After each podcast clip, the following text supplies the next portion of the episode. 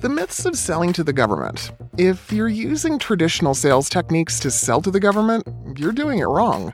Rick Wimberly and Lauren Bristow have been selling and marketing to the government for years. Quite successfully, thank you. They're authors of Seven Myths of Selling to Government, available on Amazon. The podcast is brought to you by Government Selling Solutions, a consultancy helping companies sell to the government. Now, here's Rick. Greetings. In the last episode, we were talking about building relationships and commitment in the government market. Now we turn the tables a bit and talk about making it expensive to terminate the relationship. You've invested in building commitment. You've worked on discovering and nurturing shared values. You've focused on creating clearly recognizable relationship benefits. Now you want to keep the relationship, right? A way to build deeper relationship commitment is to increase relationship termination cost. That is, ratcheting up the price one would pay for ending the alliance. While this strategy must be used with caution, it can be an effective method for solidifying relationship bonds. In any business relationship, there is a cost connected with ending the association. Sometimes cost is near zero, sometimes it can be quite high. For example, on the low side, consider the termination cost of let's say, switching toothpaste. I guess some people may defend to the death their choice of brands, but for most of us, there's relatively little pain in switching. The termination costs are very low. And there's relatively little pain Procter & Gamble can inflict should you decide to ditch your tube of Crest for the siren call of a competing brand. On the high termination cost side, Consider Southwest Airlines and its association with Boeing. The whole Southwest fleet is made up of some Boeing variant. Fleet standardization is a fundamental part of their overall business strategy. It allows them to keep costs low. Imagine the termination cost of Southwest switching airplane suppliers. Clearly, relationship termination cost can have a strong impact on relationship commitment. In business, termination costs are frequently contractual, but emotional and psychological termination costs are also very real and very powerful.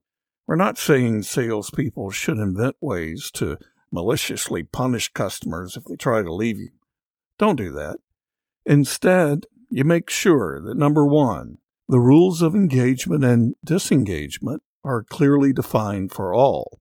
And number two, such clear value and problem resolution is delivered that it would be uncomfortable to no longer have access to it. One way to achieve this is through a contract, a formal approach to termination cost management.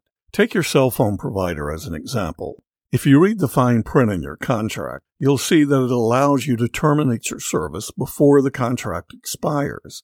However, if you look very closely, you'll also see there's a rather hefty fee to do it. Unless you're really miffed at the provider, you'll probably just keep the service until the contract expires because the termination costs are too high. No problem with writing these types of clauses into government contracts. If your buyer doesn't like it, they won't be bashful about asking you to remove it. Contracts aside, termination cost as a strategy may not be as tough as you would expect. There are inherent reasons why this is true. Government buyers are very cautious. There's too much at stake for them to be otherwise. Missteps can result in serious consequences, even loss of, heaven forbid, votes. With so much invested, government buyers do not terminate their relationships lightly. After a quick break, we talk about other ways to increase termination cost, which, by the way, are things you should be doing anyway. Selling to government is not easy, but man, can it be lucrative. The folks at Government Selling Solutions have had lots of success selling to government. They've figured out what really works and what doesn't. They like to help, so they offer sales training, capture team coaching, strategic and tactical planning assistance, and mentoring. Contact Government Selling Solutions, govselling.com. Getting government sold. We're back. Besides writing termination cost into a contract, there are other steps that can be taken. They should be familiar to you, as we've talked about them in earlier episodes. Think about the list of possible relationship benefits we all seek and discussed in episode 4.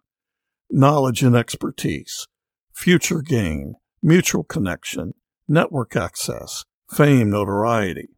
If you've been successful in building any of these elements, and since you've come this far in our journey together, we bet you will be, then the removal of these could carry a certain degree of pain, clearly a termination cost.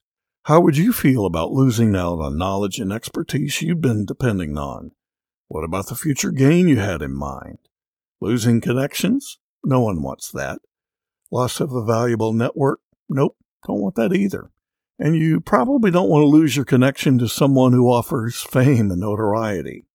All termination cost considerations. Yet the most important go back to where we started. In the first episode, we talked about our biases and beliefs. To refresh, we believe it's our duty to provide products and services that meet expectations set by our customers. So keep your promises. Listen carefully to get to the heart of buyers' needs, even when the government processes make listening challenging. Speaking of processes, follow yours. Remember, weak performers hate process. Top performers embrace them. And be patient. Government orders are not going to fall from the sky. It takes time and dedication to staying on your path. Stay true to your beliefs, look at your contracts, keep those relationship commitments alive, and you've increased termination cost. The fourth strategy for building relationships and commitment communications, coming up in the next episode. Oh, by the way, we're still on the first myth of selling to government. RFPs drive government business. The reality, as you know by now, it's not RFPs, it's relationships. Stay tuned. Today's episode has been brought to you by Government Selling Solutions. Government Selling Solutions, getting government sold thank you